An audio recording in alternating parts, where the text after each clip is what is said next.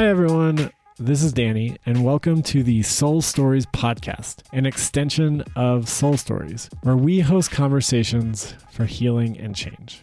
This season, we are focusing on mental health and healing. I hope these episodes are both eye opening and give you a chance to reflect on your own journeys. Thank you for listening and enjoy. Marisa Gullicksrud is a licensed clinical social worker and the state clinical director of Child First. I'm so excited that she is leading off our first episode of the season. She has been a mentor to me as a leader in the Denver community and an overall shining light of a person. In this episode, she shares her experiences with depression and opens up about close family members she lost.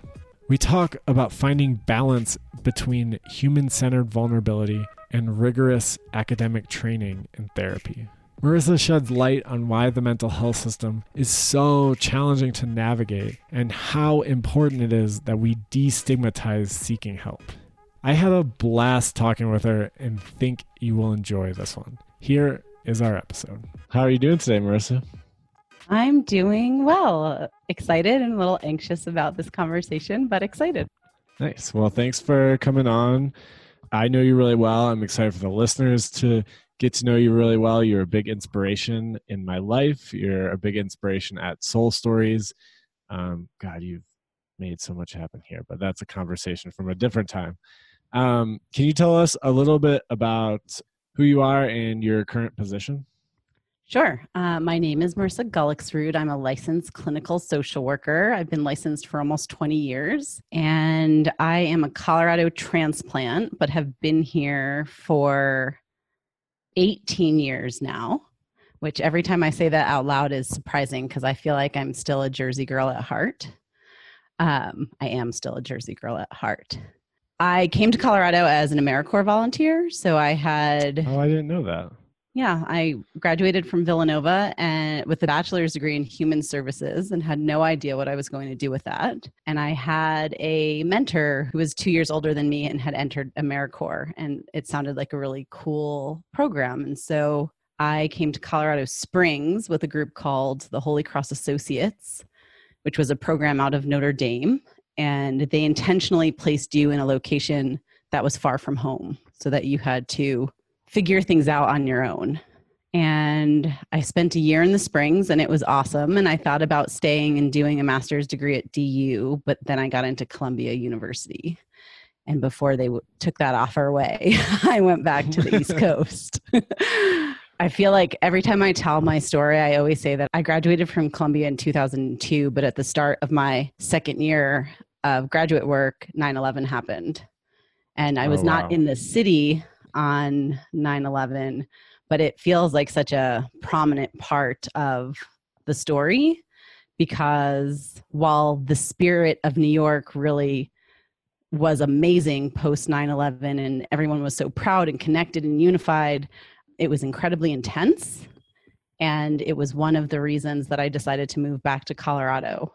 So that's the story I tell everybody. The other true part of the story is that when I was an AmeriCorps volunteer at the end of the year, I fell in love for the first time. And when I went back home, that relationship ended. And I was mm. convinced that if I came back to Colorado, I could figure it out and reunite it, which I never did. but it was also part of the motivation. And I came back to Colorado in 2002 and I got a job with Savio House as an MST therapist to begin with, which has really guided my career. And I was with them for four years, also worked in the child protection division, eventually supervised MST and that position, which is multi systemic therapy. And that position brought me to Denver, where I was hired as an MST supervisor for the University of Colorado Hospital. What got you interested in mental health, and when did you know you wanted to work in mental health? That is such a good question because I don't know. I think the story that I tell is that altruism or volunteerism was always a part of my life. I remember very vividly being in like fourth or fifth grade, and the Babysitters Club was a book series that was very popular. And all of my girlfriends were trying to figure out how to create jobs as babysitters. And instead, I created a little like flyer where I would help people. It was called like helping hands or something like that. And i like sent it out to old age homes and um, like through my church and things like that and tried to get jobs just helping other people. So i feel like it is an innate part of it is innate that like this desire to give back. Um, and that was the same in elementary school high school college. Like i was always doing volunteerism. And then I really liked the subject of psychology. As I was entering college, that was a subject that was really intriguing to me. And then when I was at Villanova, I took this awesome sociology course, which is, you know, technically the opposite of psychology. Psychology is the study of self, and sociology is the study of systems or, or society. And the way I got to human services is that the human services degree required you to minor in both. And so it allowed me to explore those two areas. So it wasn't necessarily mental health at the time. It was it was still understanding people and systems is what I found I really enjoyed as I went through college. And it was an internship at a substance abuse facility for adolescents that was probably one of the the turning points. There was a kid there that um, really changed my understanding of substance use because of descriptions that he was very insightful and would talk about his draw to marijuana and psychedelics. And he helped me understand he was trying to escape something. And i wanted to that inspired me to understand human motivation more i would say. Mm-hmm. and then social work seemed like this perfect fit of philanthropy, volunteerism, social issues, psychology, sociology. And that was very confirming when I went to Columbia and like started to learn. It was just so fascinating to me. I always tell this story about, um, and it also became personal. So I mentioned that first love. And in my first year of graduate school, that relationship ended and I was devastated. And I remember I was in a class maybe it was my second year. But anyway, I was in a class and we were learning about the Beck's depression inventory. And the teacher that we had made everyone fill out the surveys that we were going to use with clients. So we understood exactly what the content was, what how people might react, etc. And so I filled it out and handed it to my partner. And my partner graded it, scored it, and handed it back and whispered, like, Marisa, you you came up as clinically significant. Wow. And I was like, what? like, yeah. I'm not depressed. I'm fine. um, when I think back, like I was most certainly depressed. I had lost my appetite. I was avoiding social situations. I was crying every day. And it, it was, I think it was circumstantial. It was most certainly in response to this breakup, but it was it also impacted my functioning. And I, I managed grad school and internship just fine, but had no energy for anything else. I lived with my parents at the time, and I would come home and eat dinner and study and go to bed. And like it was this very monotonous routine for a good six months. And in that time, I utilized the university services and sought counseling, and then found a therapist the next summer that really helped me out of that hole and so it was a, it was a great confirming experience as I wanted to enter that field to be on the other side of the couch is what they say in the school of social work and to feel like I had this better understanding of what some people go through. Yeah. And and it also helped me I think appreciate and advocate for therapy as a realistic alternative, like a, a realistic intervention to help people. And I think then life, in my opinion, just builds upon itself. So I got this job. So I had that experience over the summer. It really helped me get back on my feet. I decided to move to Colorado. I had a friend who had a house available and I couldn't find a job or affordable housing in New Jersey or New York. So I thought I'll go back to Colorado for a couple of years. I don't know if your friends after college, they all went somewhere for like two or three years. Yeah, that's most of my friends did that. Yeah. So on, in New Jersey, it's Boston and Philadelphia and Baltimore and all of these like East Coast cities. So I was like, I'll just do the Springs for a couple more years. And I went back to Colorado Springs and I worked for Savio. And then at the time that I was like, this is not the place for me, like it's too small, there's not enough culture, I need more. My very best friend who I grew up with moved to Denver.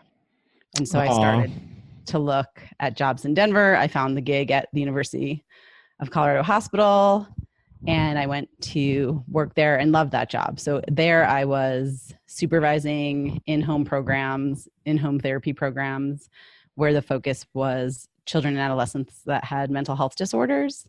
And MST, multisystemic therapy, was one of the interventions that they were implementing.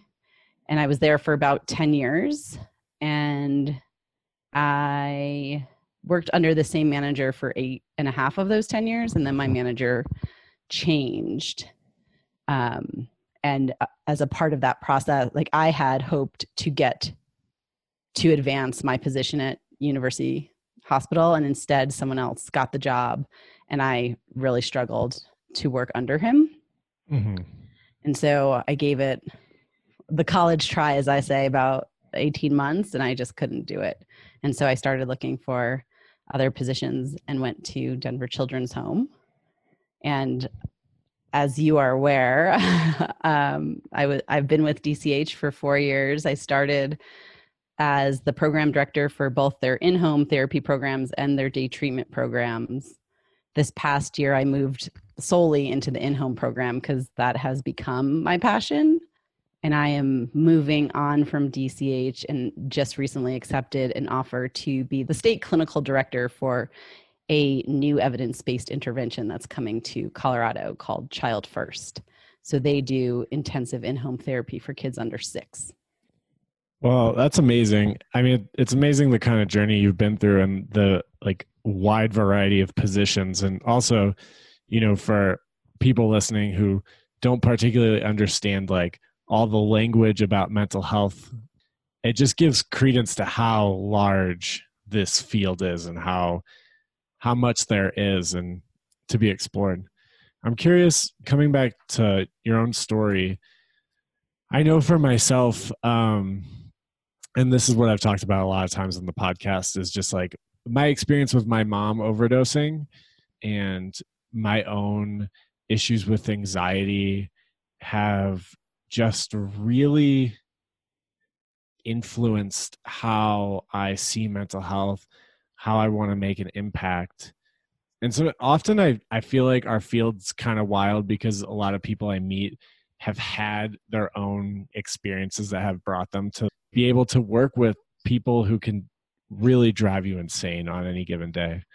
um, I'm curious, was that your only experience with mental health? Was the depression in grad school, or were there other areas that where you experienced different mental health issues that influenced your your choice? That was my primary personal experience. I went back to therapy in 2008 when my father was dying. So my dad had leukemia and ironically he it's so I feel like there's this tie into Colorado. So I found out about his cancer when I was an AmeriCorps volunteer.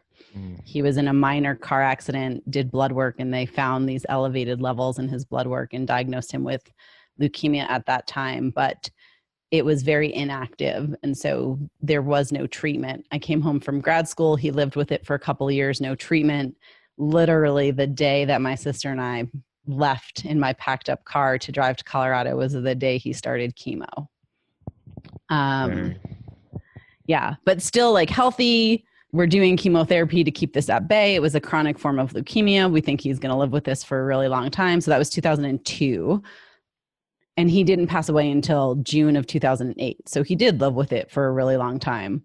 Um, but my father was without a doubt like my hero, my guide, the most important person in my life. And as he got sick, I knew that that would be hard for me. And so I started therapy, I think in April before he he died, he died in June, so a couple of months before he passed away and relied on it for the next year, I think. Um, grief was definitely what we were dealing with, but I also had this very uh, what I considered this existential crisis at that time, which is who am I without him? Mm. And that was really what the therapy was about. And I think it was, I always reference each of those clinicians as people that like saved my life. And I was never, my depression was never suicidal. I was never suicidal. But the metaphor that I always use was that in those periods of sadness, it was like the color drained out of my life. And I was walking through this black and white movie, and those women turned the color back on for me. That's and such a good metaphor. Thank you. And so Dr. Anderson was her name. She's here in Denver. I don't know if she's still in practice. And right now I'm blanking on her first name, but um, yeah, she was so helpful in helping me understand that even though my father wasn't physically here, he's always going to be with me, that I am him. So I don't have to try to be a certain way. Like just being who I am gets to allow his legacy to continue and was just so helpful. I remember being so surprised that the world operated normally and that everyone else's life wasn't impacted because John Margolo had died. Mm. Because mine felt so altered and so different and like or I'd go to work, I'd go to the grocery store and I was like angered, like what the hell is going on? What are the don't they know that John Margolo died? And so she really guided me through all of that. But those were my only two personal experiences with therapy or mental health issues. I also believe, though, especially the second circumstance, my dad died when I was around 31. I'm blanking right now. Um, but it was so helpful to have a therapist in that phase of my life because yeah, I had this existential crisis that came as a result of my father's death. But doing deep work about who am I? What do I believe in? You know, what do I need to feel grounded in myself was so, so helpful at in my early 30s. I really that's what I think about when I think about that phase of therapy was that I really needed that at the time. And then I feel compelled to mention, because I know about your love of Brene Brown, that my third unofficial therapeutic experience came um, probably about seven years ago. Uh, I was making terrible choices in relationships and really I think that that was a reflection of just a lack of self worth. I had this like high in my early 30s, and by the my late 30s, that had worn off. Uh, and a friend of mine was getting trained in Brene Brown's curriculum so that she could deliver that therapy to other clients, and said like I'm really attracted to this work. I'm liking this message. Do you want to go through the curriculum with me? We'll do it together. We'll hold one, like you can be my clinician and I'll be your clinician. We'll hold one another accountable to these lessons around shame and vulnerability. And, um, and I think it'll help me deliver it better. And I'm just really intrigued by the work. And so we spent three months together, meeting weekly, going through this curriculum and that was another real growth point for me so there wasn't i think there were typical early late adulthood issues that were coming up but that idea the work that i did with this was my friend shannon the work that i did with her really helped me understand that concept of like being enough mm. and sort of reinforced the work that i did with dr anderson and was really I considered that like my third episode of Care. Okay, well, there's so much there. Um, that was so beautiful. So, early 30s, you're kind of, I kind of want to like go back to that and then like move forward again. It's interesting that you almost lost your sense of identity when your dad died. Mhm. And it was interesting that your work, like this tragedy that came about in your life, pushed you to do almost like identity work, it sounds like. yeah, self discovery is what it felt like. What was that identity before your dad died, and what did you come out with afterwards? That is a great question. I don't think it changed all that much, hmm but I think it felt clarified. One of the things that I know that felt uncertain was, or what I wanted to figure out was, what is my purpose? Right? It was this huge question at 31. What is my purpose? How do I become a proud legacy? And I could, I am absolutely certain that if you asked that question of my father before he died, he would have said that I was one of his greatest accomplishments. Like I loved him so Aw. deeply because he believed in me so much. hmm Um, but the curious part was that um, during that work, and so during that time, I had this question on my mind this whole time what is my purpose? What is my purpose? What is my purpose? And I woke up one morning and there were two words that just kept popping up into my head, like in my head, and it was just to help, to help, to help. And I went back to the therapist and I was like, I think my purpose is to help. And she was like, Why do you sound confused by that? Like, that is what you do, it is who you are. Like, that makes a lot of sense to me. And I said, It can't be that simple. And she said, Or it can. And so it was, that was what came out of there. Like, I feel very clear that my purpose is to help. And that has allowed for such wonderful i think opportunities to open for me perspectives to be had and to just feel more confident in my work right? I mm-hmm. don't have to solve every problem. I don't have to achieve every goal. I just have to be useful in the relationships that i have. So that was the before and after. And and like she said i think that that was there before but it wasn't clear to me and it became clear. I think it's really beautiful because I have definitely struggled with that question myself and still do.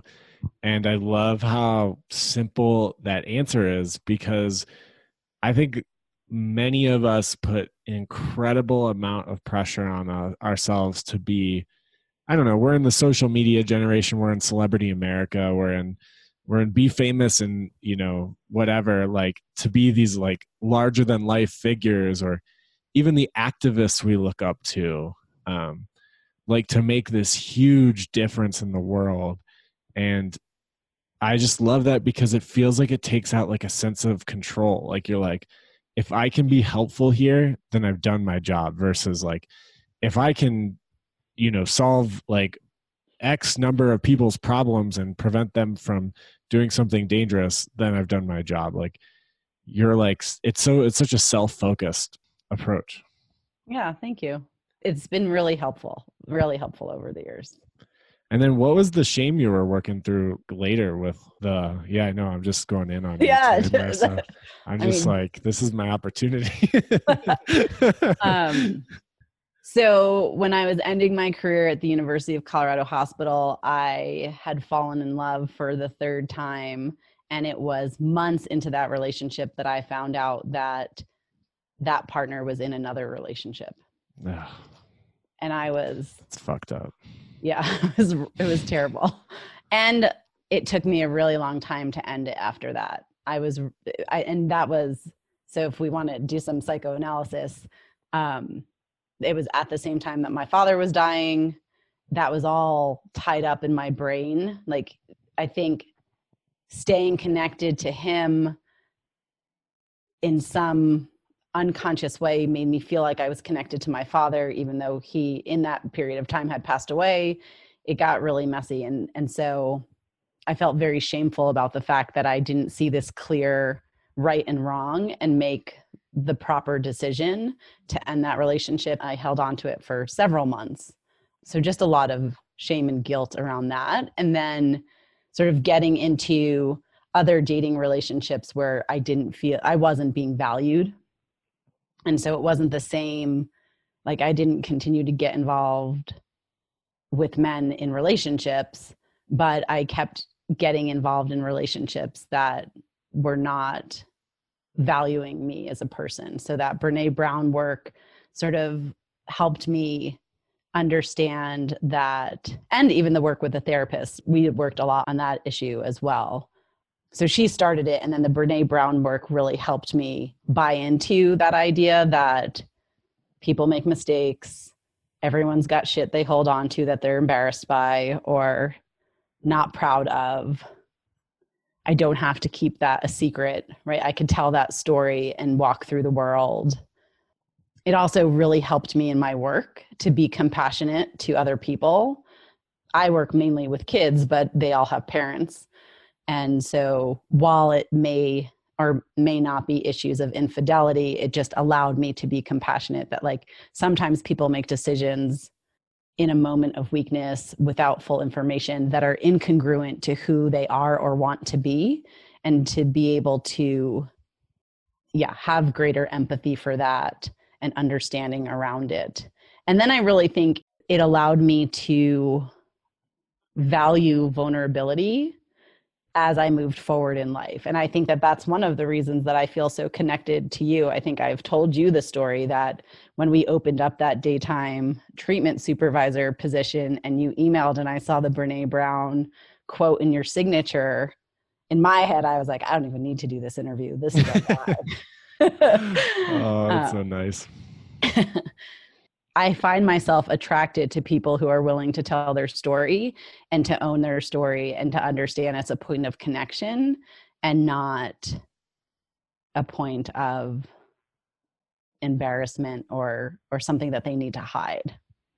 That's really beautiful. Um, do you feel and I, i'm pretty pretty young in mental health do you feel that that is a part of mental health philosophy or is that like a burgeoning kind of thing like the idea of vulnerability and mental health workers doing their own work in order to like support their clients and the people they work with I think the idea of mental health workers doing their own work has been around for a really long time. That was certainly reiterated time and time again while I was in grad school. Again, going back to if you haven't been on the other side of the couch, you're going to enter into a therapeutic relationship without as much knowledge as you could have that it was really strongly recommended that you look at yourself before you try to become a clinician and get into deep relationships with other people i think i'm sure you can relate that the therapeutic process is so fascinating because it's so incredibly intimate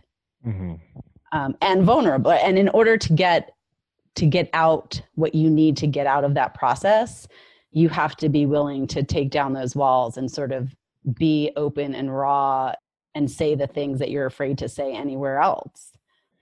And I think that those, my therapeutic experiences as the client, really, that's why they were so healing, right? Like, what when I was depressed in grad school, I remember I was at dinner once with my parents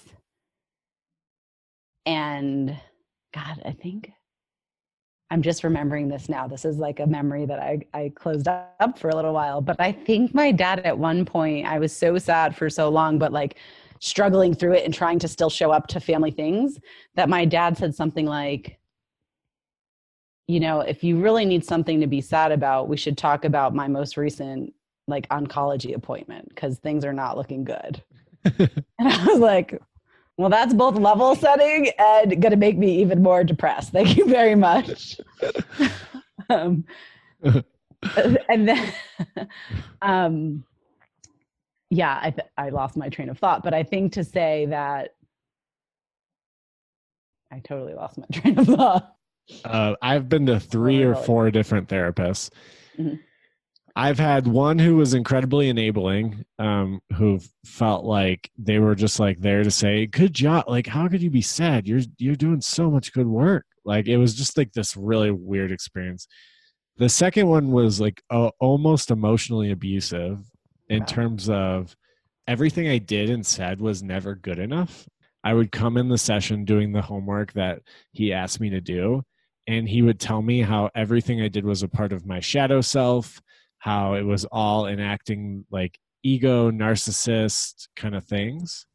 I'm impressed um, you saw a third therapist after that. I took me a while. It took me a while. told me that soul stories was a part of my immature self and that when I like mature, I'll become a counselor or a social worker or something. And then I had two, I'm currently seeing a therapist, and the two after that have been amazing and have been transformational and really pushed me to feel pain I didn't even know I had. And I like, as an introspective person, I am someone who will tell you I know everything I feel and think. Um, yeah. Um, it's like a weird pride arrogance thing about my own introspection. um, and I was wrong. Like there were so many things I was blocking from my vision within myself that I had to like have somebody push me to go to feel. You know, it's like it just feels fucked up that I had a 50-50 shot out of four people, you know?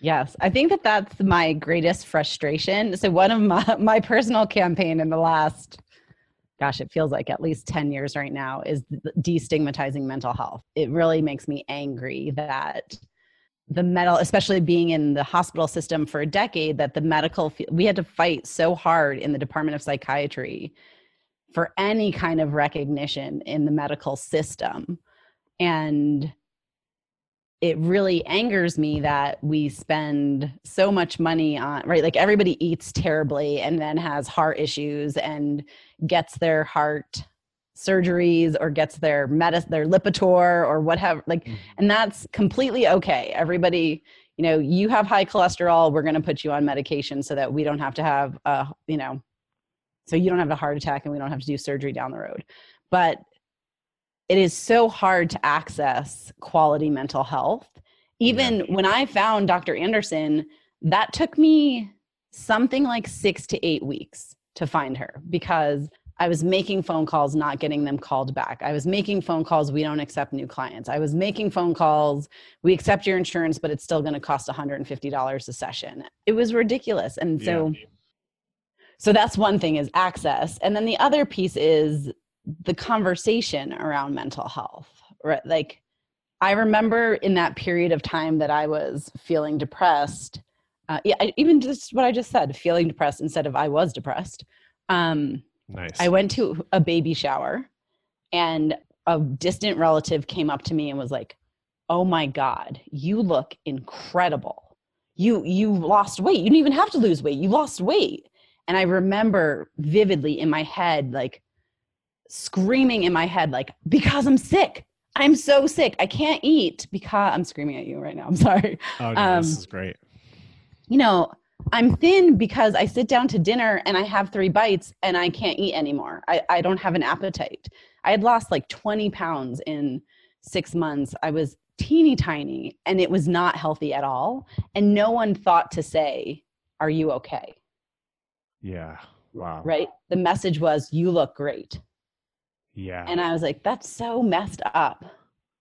And so that was, I think, also just like i think all of these things i don't think you need to have depression or anxiety or ptsd to be a good clinician i think you need to have an eager heart and an interest in other people can and we, good training can we screen for that because i feel like the whole masters thing drives me kind of crazy like this very academic approach to these like heart based that's why i think brene brown to me seems so like duh, but also it's like so transformational because it's so heart based.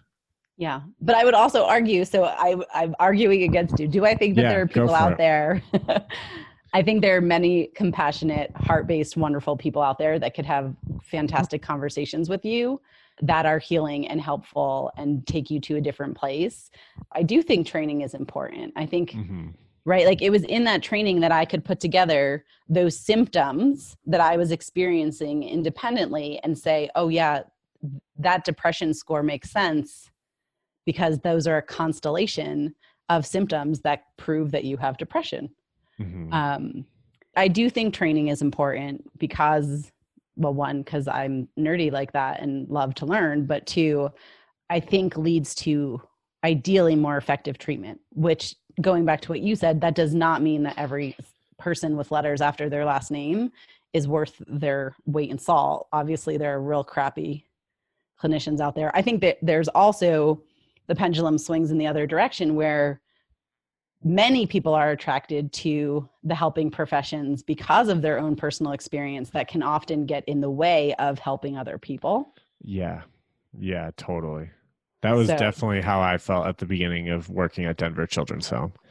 A lot of projection happening. Yeah. Yeah. Um, it's good motivation, but yeah, you need good supervision then. Well, you're my supervisor, so that helps. yeah, it's just interesting. And I'm just going to rant a little bit more on this. I had a friend go to a therapist, and within 30 minutes, they diagnosed them with PTSD, like, barely knew their story, barely like talked to them. They were 15 minutes late because of the therapist not getting on there on time and then exactly at seven o'clock or whatever it was was like okay time's up. And it was just it just sounded so robotic and it sounded like that person might as well have had the dsm in front of them and been like um symptom symptom symptom ptsd okay uh that'll be $90 i'll see you later. You know it's just Mhm. like how can we meet in the middle in these i i mean obviously it's a human error problem as well but like Sure. What do you think we need for mental health for that like training and that academic work to meet with heart-based vulnerability work i just believe in balance you know Yeah. Uh, my one question is Do you think your friend had PTSD? Was it an accurate diagnosis? i don't know i don't know if i could speak to it but it just sounded like the approach. like even if it is true it's like the approach Wait, sounded so like nothing will throw someone's defenses up like that like Sure. before they know anything about him you know Yeah. One of the things that's coming to mind right now is is how grateful I am that my career landed in community-based work. uh-huh. So every my initial experiences as a clinician were entering people's homes and trying to tell parents how to better parent their children at 25 years old.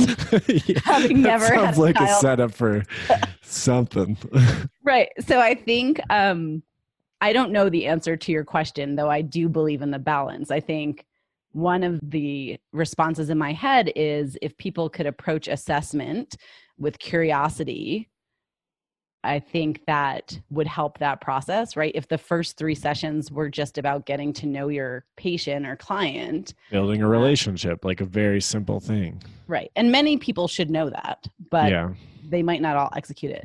I also think the system makes it shitty because I'm sure that that therapist that your friend saw has to have a diagnosis in order to bill their session, blah, blah, blah, blah, blah, blah, blah. Oh.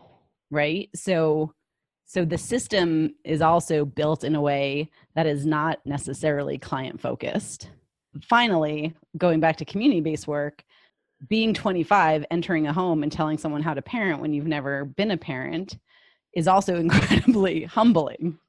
And i think i am sure that i made lots of mistakes early on in my career. Mhm. um, and I'm sure that people that worked with me probably thought, "Who the hell does she think she is?" and and I wouldn't have done it that way either. But being a science of humanity, sadly, there are mistakes made. Community based also doesn't operate under the same traditional rules so that it's seven o'clock our session is ended we've probably worked together for 70 minutes or i have another client coming in behind you and need to get back on schedule i think one of the things that i love about in-home work is the flexibility and the fact that you have to take a creative approach because you're entering someone's home I want to take a moment and pause to thank all of our patrons for their financial contributions and monthly donations. It goes a long way to bringing this podcast to you in a high quality format, as well as supporting the volunteers at Soul Stories. If you want to become a patron, it's as easy as $2 a month. You get bonus content and The link is in the bio. Now, let's return to our conversation. You can't go in there guns blazing telling them what to do. It's not your Right. space. Right. You have to respect that it's their home, their rules. And that leads to creative approaches in, yes, all of those things are true. And the way that you interact with your child is challenging and creating, damaging the attachment they have with you. Mhm. Right. Or your child is running, what's that expression? Ramshock? Run, running. Rampant? no, but same thing. You know, ramp shock. I like that. I want to look I don't up- know what that's not the I right word. I want to know what ramp shock is. Okay. totally not the right word. Anyhow, you know, your kid is in control of this household. And of course, you're frustrated and yelling and making poor choices in response to that because you have no authority. So, how did we get there? How do we shift this dynamic so that there is a mutual respectful relationship that your kiddo is motivated to participate in so that your household runs differently? So, I think doing community based work also has taught me to be flexible to the client's needs. How do you open up a conversation like that? I mean, I I just think of even giving feedback to like my roommates or like close friends in my life. That sounds terrifying in some way. Just being able to be like, actually, you did that thing. Like I could just imagine that bringing up so much defense and anger and frustration on the part of the parent because I'm sure they're like, as you have mentioned, they're doing their best mm-hmm. They just might not have the skills. How do you open up a conversation to give people feedback about skill building? Well, first, I think you come from that perspective, right? I, that is one of the social work tenets that I believe in 100%, which is like people are doing the best they can with what they have. Mhm. And so if you are encountering them where their best does not seem to be meeting the mark, then there's probably something that they don't have that they need in order to perform differently. But I think you start the conversation by finding a way to align with the parent's concerns or the person's concerns. Like So that's a where- common ground almost. Right. So if we can agree that your kid is driving you nuts for whatever reason, yeah. then I think people are more willing to accept help. The other thing that I do a lot, especially, you know, I haven't done direct care therapy in a really long time, but I do intakes a lot. And I try to ensure that in every intake that I do, I remind people that we're good at what we do, that we've seen other families who have felt the way that they have felt. And we've worked with other families where things have felt upside down or where their child is getting in trouble or their child is suicidal and they don't know what to do. And I try in that conversation to instill hope that we might not resolve everything, but I think we can talk about systems and communication and and sort of instill some confidence that you can have more agency around this circumstance. That reminds me actually of my therapist Jenny. I would say something that felt really like that like felt really shameful. Um and she would just she would like laugh and she had this like really inviting laugh where she'd be like you know you think this is like something that's like unique and so like out of control but like honestly i've seen a b and c like this has come up in this way and that way and and it was never like a story topping or condescending but it was just like you're you're okay you're normal like this isn't a big deal we just don't talk about these things and she just like would build this kind of aura of like it's okay and we'll get through it kind of thing Right. Because isn't that what shame is? Like, shame is you telling yourself this story that only you are this awful, yeah right? Everybody else has figured it out. Even though the person that is across, you know, the hallway from you has probably the exact same shame about the exact same thing. I think going back to our hero, Brene Brown, one of the one of my favorite things that she taught me is that we don't connect over one another's accomplishments, right? Like mm-hmm. you getting a promotion doesn't make me feel more connected to you as a person.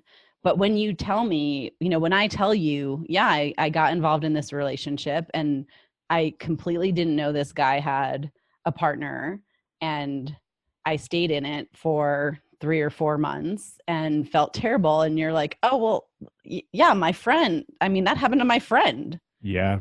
You're, that's where you come, like, right? Like being accepted in that way is where you create connection to someone else or saying, you know, hearing your story about your mom and knowing like i can't believe we were an hour and this hasn't come up yet but you know my brother having addiction issues like that made you a safe person to be able to talk to my brother about because i knew that you would understand in a way that maybe someone whose family didn't manage addiction wouldn't get yeah having those little like holes in the armor makes us much more human.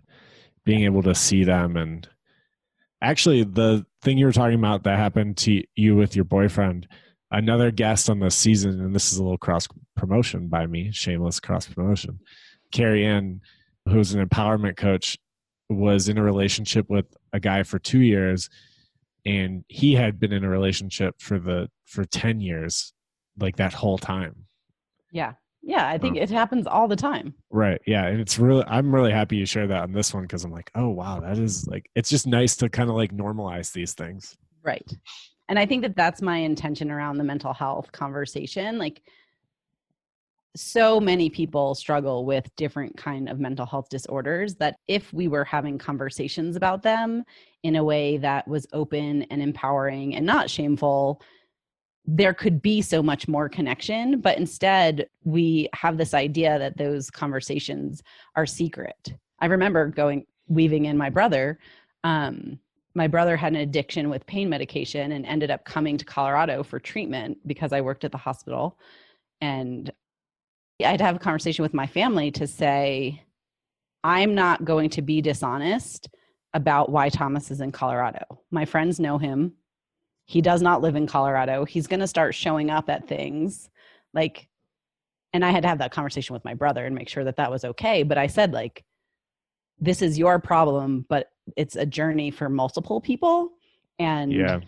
and I'm not going to be secretive about that because I don't think you should be secretive about that. Like, I don't think this is something that you have to hide or be ashamed of.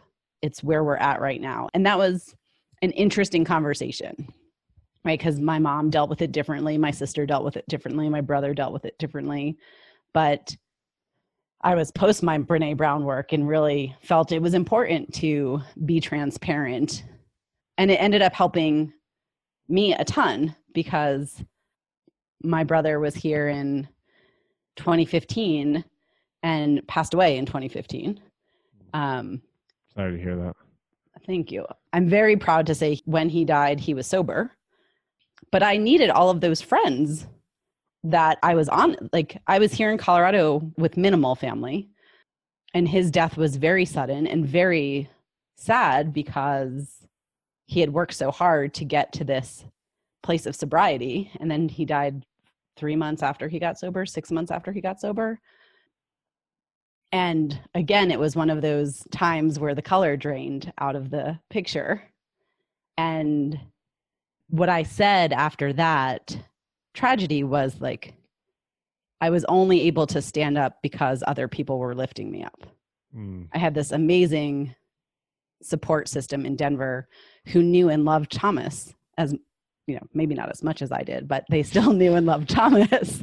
Um, and and knew that I needed help to get through it and interestingly enough, because we're talking about mental health, I went back to Dr. Anderson for like two sessions after Thomas died. And I realized that I didn't need to be in therapy, that like I had skills. I sure as shit had a ton of resilience at this point. And I had the support that I needed through my social connection and I could I would be okay.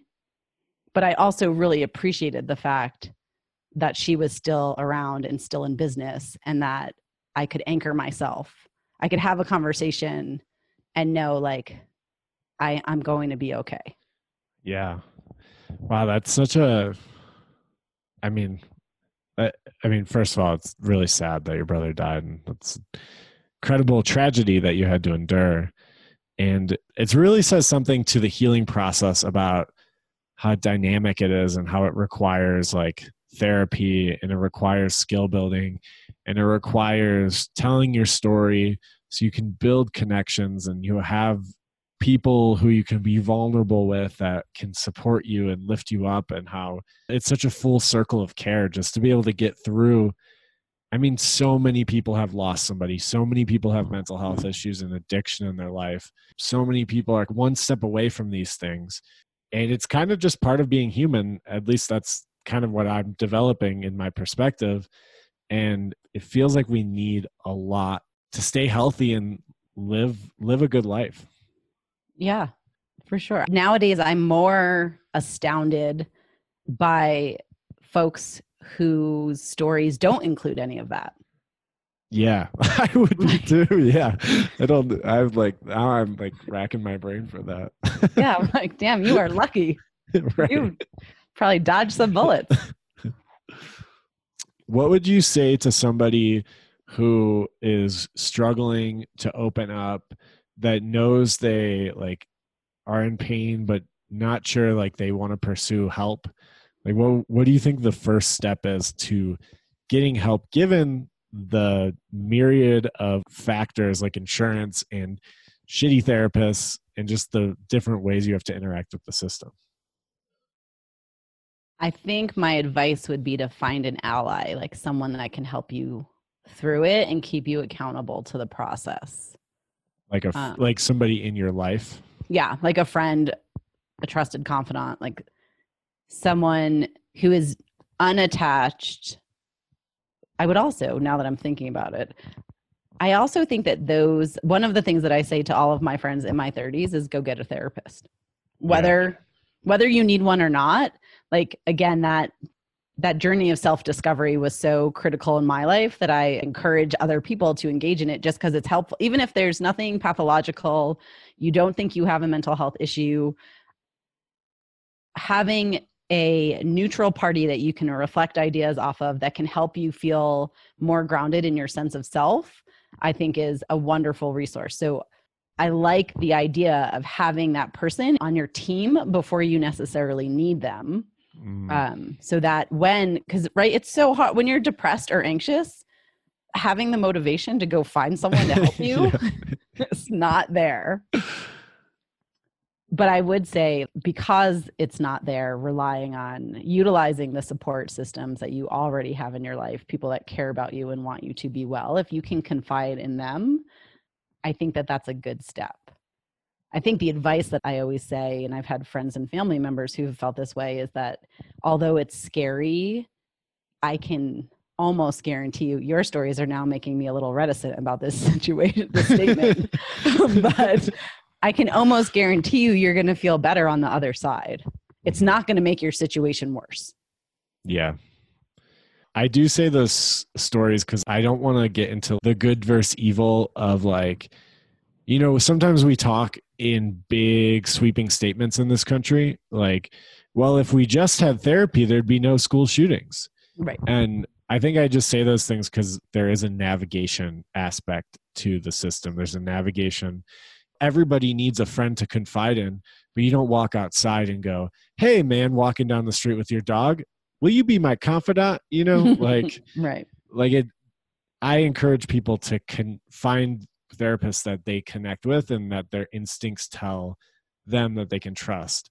Not just because they walk into an office, do they can they assume that they're like fully trustworthy for their issues? Yes. One of the things that I tell my friends who are looking for therapists is that you don't have to go with the first one. Yeah. Right. It's, right. So, also something else I learned in training, which is that there has to be a connection. You're actually another memory is getting dragged up right now. The first counselor that I saw at Columbia was a nice guy, but there was not a connection and I couldn't do really great work. He wasn't terrible, he wasn't awful. It just it wasn't there. But he was the person that referred me to the woman in New Jersey who was one of those doctors that turned the color back on for me. So I think that that process was still important, but I do say like give it a couple of visits and if you don't feel a connection it's okay to say i've really appreciated our time together but i need to find someone else and any good therapist a will probably be feeling the same way Right. because you know if you have rapport or not and b will not be offended if that's the outcome Yeah. Cause that's, you know, that's just part of the process. right yeah it's like dating Yeah, I was just about to say it sounds a lot like dating. Have they thought about like a Tinder app for therapists? i bet you there's one out there i've heard really good things about betterhelp Better help. yeah which is a an app based therapeutic support That's cool. Are there any other things that like I never heard of that? Are there any other resources like that that you know of? The resource that we recommend the most of all f- to find a therapist is psychologytoday.com. So, Psychology Oh. Today has one of the most advanced search engines and has bios. So, what I like about it is that you can say, I have this insurance, I live in zip, this zip code, I want a male or female or what have you. These are the, I want someone that specializes in these issues and like there's a ton of different like i want someone that's spiritual or religious or this like there's a ton of filtering that you can do and it's a huge database Wow, that's interesting. I was fooled by their branding because I feel like when I go on their website, it feels like I'm in like 1995. Yes, I don't I have not seen other parts of their website. I literally go to psychologytoday.com, find a therapist. um, how do you see mental health growing and evolving? Like, what are areas that we need to like push into? Especially, I mean, now that you're really at a high level position in the state and like just like having the influence, like not to like put you on a pedestal, but now you have real influence, which is so cool because you, you're somebody I would like, you know, die being like, I would trust Marisa with my life. So, Thank you. That means a lot. yeah. Um, I think two things. I think, like every health issue, earlier intervention. So, one of the things that attracts me to this next position with Child First is we're intervening with families before kids turn six years old. So, mm. think about if your relationship with your parent got level set at six years old, having worked in child protection and child welfare for 20 years, the hope that I have is that addressing the relationship early on will prevent abuse down the line. So early intervention, I think, is one. One of the things uh, you know that I just finished this experience with Leadership Denver, and I swear on my life, the only reason I got into that civic leadership course is because in the interview, I said to the interviewees, When is Colorado going to catch up to their mental health crisis? And people were like, What are you talking about? I was like, Columbine was 20 years ago. Yeah. Right. 20 years ago, and we haven't done diddly squat in the state of Colorado to address mental health. And the suicide had- rate's super high here too, isn't it? Yeah, I think it's, gosh, we should know this because we just put this presentation together. Why is this statistic not coming up? Yeah. I believe it is the second leading cause of death for children, adolescent, and adults between 10 and 24. I think that's nationally, and I feel like Colorado is actually one of the highest of that stat too. I think, yes. And I think it's the lowest as far as I think it ranks 47th out of 50 states in resources. That's insane. So the thing that disappoints me about that is like compared to other states, we should have had a 20 year head start Yeah. because I mean, there's no doubt that Columbine was connected to mental health. And we've had other school, sh- I mean, we've had Aurora, the Aurora theater shooting. We had the the one in Arapahoe County, whose name I forget right now. So anyway, so I think Colorado as a state needs to do something different, but I think the United States we have to do something different. I think it needs to be covered by insurance better. Mental health. I mean, you said 90 bucks an hour. I think when I was seeing Dr. Anderson, it was 180 an hour. Like Oh people yeah. can't afford Nineties that. nineties the lowest I've ever found. I Right. I know people right now and doing 140, 160, 180. Yeah. And as a clinician, I'm all for that because I think that mental health is valuable and, and the people doing the work should get paid. Right. But society doesn't have the same value around it. And that's why Right. it's not covered. It should be that the clinician is getting $200 an hour and the patient is paying a $20 copay. Right. Yeah, because I I'm like I'm telling somebody right now, I'm like, yeah, I actually spent most of my savings to get therapy, but you know, I'm young, do it. And like, you're young, do it now. And it's like, I shouldn't have to be saying like it's your savings or it's therapy. You know, it's like that's right. Because not even Yeah. And- not yeah. Go ahead. sorry not uh, sorry to interrupt you but also i would i would say personally and i wonder if it's the same for you i would spend that money all over again Yeah, uh, for sure. The amount of psychological pain I'm not experiencing on a day to day basis is totally worth that money. absolutely so i think we have to value mental health more and i think it's just like every other movement that we find ourselves in right now which is that people in power have to start the conversation Mhm. I just saw this awesome documentary last night, not in like not to get me psyched up for this conversation, but Michael Phelps did a documentary called The Weight of Gold. It's on HBO right now that talked about this incredibly high number of Olympic athletes who experience anxiety, depression, and have committed suicide or have had suicidal thoughts because there's so much attention to their physical well being and their performance, and absolutely no attention can, um, paid to mental health outside of performance. So, all of the sports psychologists, right? Like, how do we get these barriers out of the way so that you can p- perform at the top level? But no one that's saying, you know, who are you without being an athlete? You know, what happens when you get injured or your career is over? and or you age out like no support on the other side of that but it's michael phelps starting that conversation so it's elevated hopefully Yeah, I think that's so important. I think about my dad when my dad got cut by the Oakland Raiders in like the second week of training camp, like, you know, all of a sudden this like dream just comes tumbling down that like his whole life he didn't have to worry about anything else because he was a D1 football player. He was going to go pro. That was going to be his career. And then he ends up boxing, losing 50 pounds, going through severe depression, like especially for male athletes and male athlete culture that's just so far away from the conversation so far away from them. But how cool would it be if who's the quarterback for the browns right now? Baker mayfield? Baker mayfield. Yeah. Right? If he used his platform to say mental health's important or i struggle with anxiety. Yeah.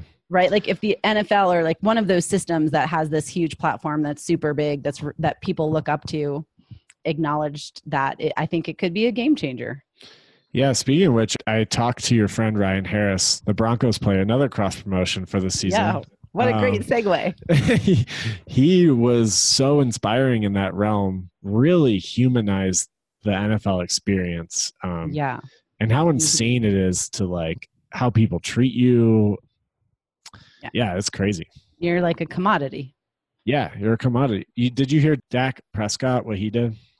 No Dak Prescott, quarterback for the Cowboys, his brother killed himself, um, and he went on talking about how much depression he felt and how hard it was. And here's the crazy part.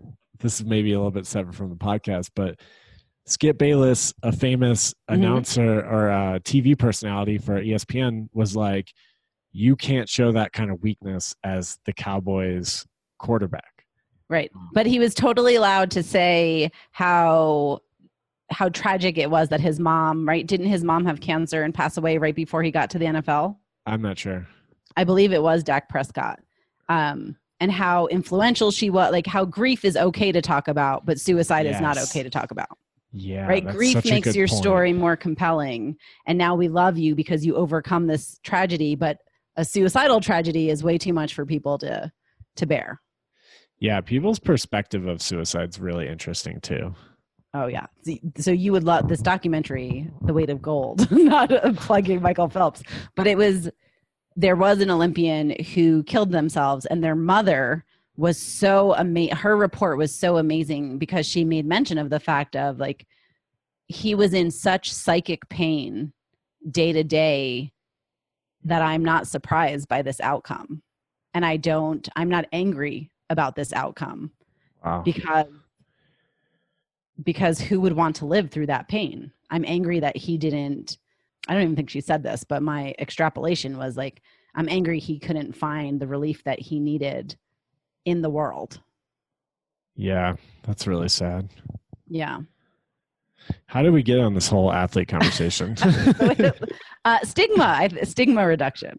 Oh, I will yeah. say, I feel compelled to say because I badmouthed Colorado and Denver, but I do know that there's a framework for how Denver and Colorado can do a better job with mental health. And I'm really encouraged by that because, again, there needs to be resource for it and it has to come from the top down. What's the framework? My understanding is that both Mayor Hancock and Governor Polis have approaches that they would like to take in the next one to five years that make effort to address the barriers that you and I talked about. So, Mm, anti stigma reduction, suicide awareness and prevention, access to resources, community conversations, things like that. that's so I'm awesome. hoping that we see some progress in in Colorado in in the next few years. Yeah, it's interesting because when you think of Colorado and Denver, you think of like a progressive area, and mental health doesn't feel like a new conversation. So it's interesting it's taking so long, but it's nice to see that our leaders are are attempting and trying new things. Agreed. And I think the other I- irony about that is that Colorado is also known as this exceptionally healthy state. yeah. So why isn't, you know, how do we bring mental health into that conversation? So it's a whole health. Yeah, I'm excited for the day when physical health isn't lifted above mental health. And I think we're getting close to that. Like I had an appointment with my PCP the other day and as part of the check-in, I did a depression screening. Well, okay, so I might might make this um, not sound hopeful, but I just went to my primary care physician, and I did the same thing. I like mentioned anxiety later in the interview, and they like screened me and they asked me all these questions, and I scored pretty high on the anxiety. Like I know I, I mean, it was very obvious. It was one, two, or three. I answered two for every single question, Mhm. and they wrote them down. And they're like, "Okay, now step on the scale," and it was just like, "All right, well." Did your doctor mention it at all? No, it was never mentioned again. It was just like clearly a, a, a checkbox. Grant, I've never heard those questions before, so that's nice. But Yeah. But you would expect some follow-up. yeah, like, oh, you sound anxious. Have you done anything about that? Like, even the would you like to talk to someone about that? yeah. um. Uh, well, I'll call you up, and you can be my private practice therapist after this. Okay. So. I need to get some uh, a shingle out. um, as we're wrapping up, this has just been so nice and so good to talk to you in this format. I've been really, really excited to do this. Thank you for making it so comfortable. It's not nearly as anxiety provoking as I thought it would be. Oh, good. I'm glad. What are your like final wrap up thoughts for today's conversation? Let's talk more about mental health.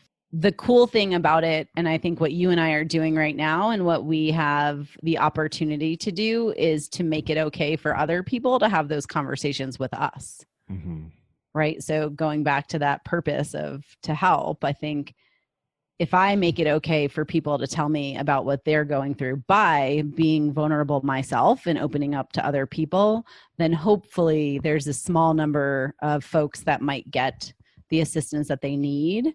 And while that might not be shifting the needle in a tremendous way it, it makes me feel better right i'd rather be a support and an agent of change for one person than no one at all Yeah, that comes back to what you're talking about with your purpose is just like helping and, and doing it, everything you can with what you have. Yeah. I think the other is, I guess I said it already, but is just willing to share your story with other people. That Brene Brown stuff is just like, I think she has a quote that says, be brave enough to tell your whole story. hmm Um, God, she's the best. The prophet. the prophet. we'll have Brene to hashtag her, tag her in this promotion. Oh my god. If she like paid attention to soul stories like for a second, like if it slid past her DMs or something, I would I'd melt. I would melt. So um I don't have, I don't think I have a much larger message than that. I just wish it was, I wish it was a larger part of the conversation, and I'm hopeful that it will become that. well, thank you for dedicating your life to it, to making it a larger part of the conversation. I'm sure it has come a long way since your days in Columbia. Yeah. and I hope it continues to grow. And yeah, you're the best. Thanks, Danny. You're the best too. I really appreciated this. This was a lot of fun. Awesome. Thanks for listening to this episode and supporting the podcast. I absolutely love this project. I want to thank you, the listener, our guests for sharing their incredible stories, and Kamga Chasa, the magic maker, the producer of the Soul Stories podcast. If you want to support us, leave a rating and or review. Share it with a family member or a friend. This is Danny signing off.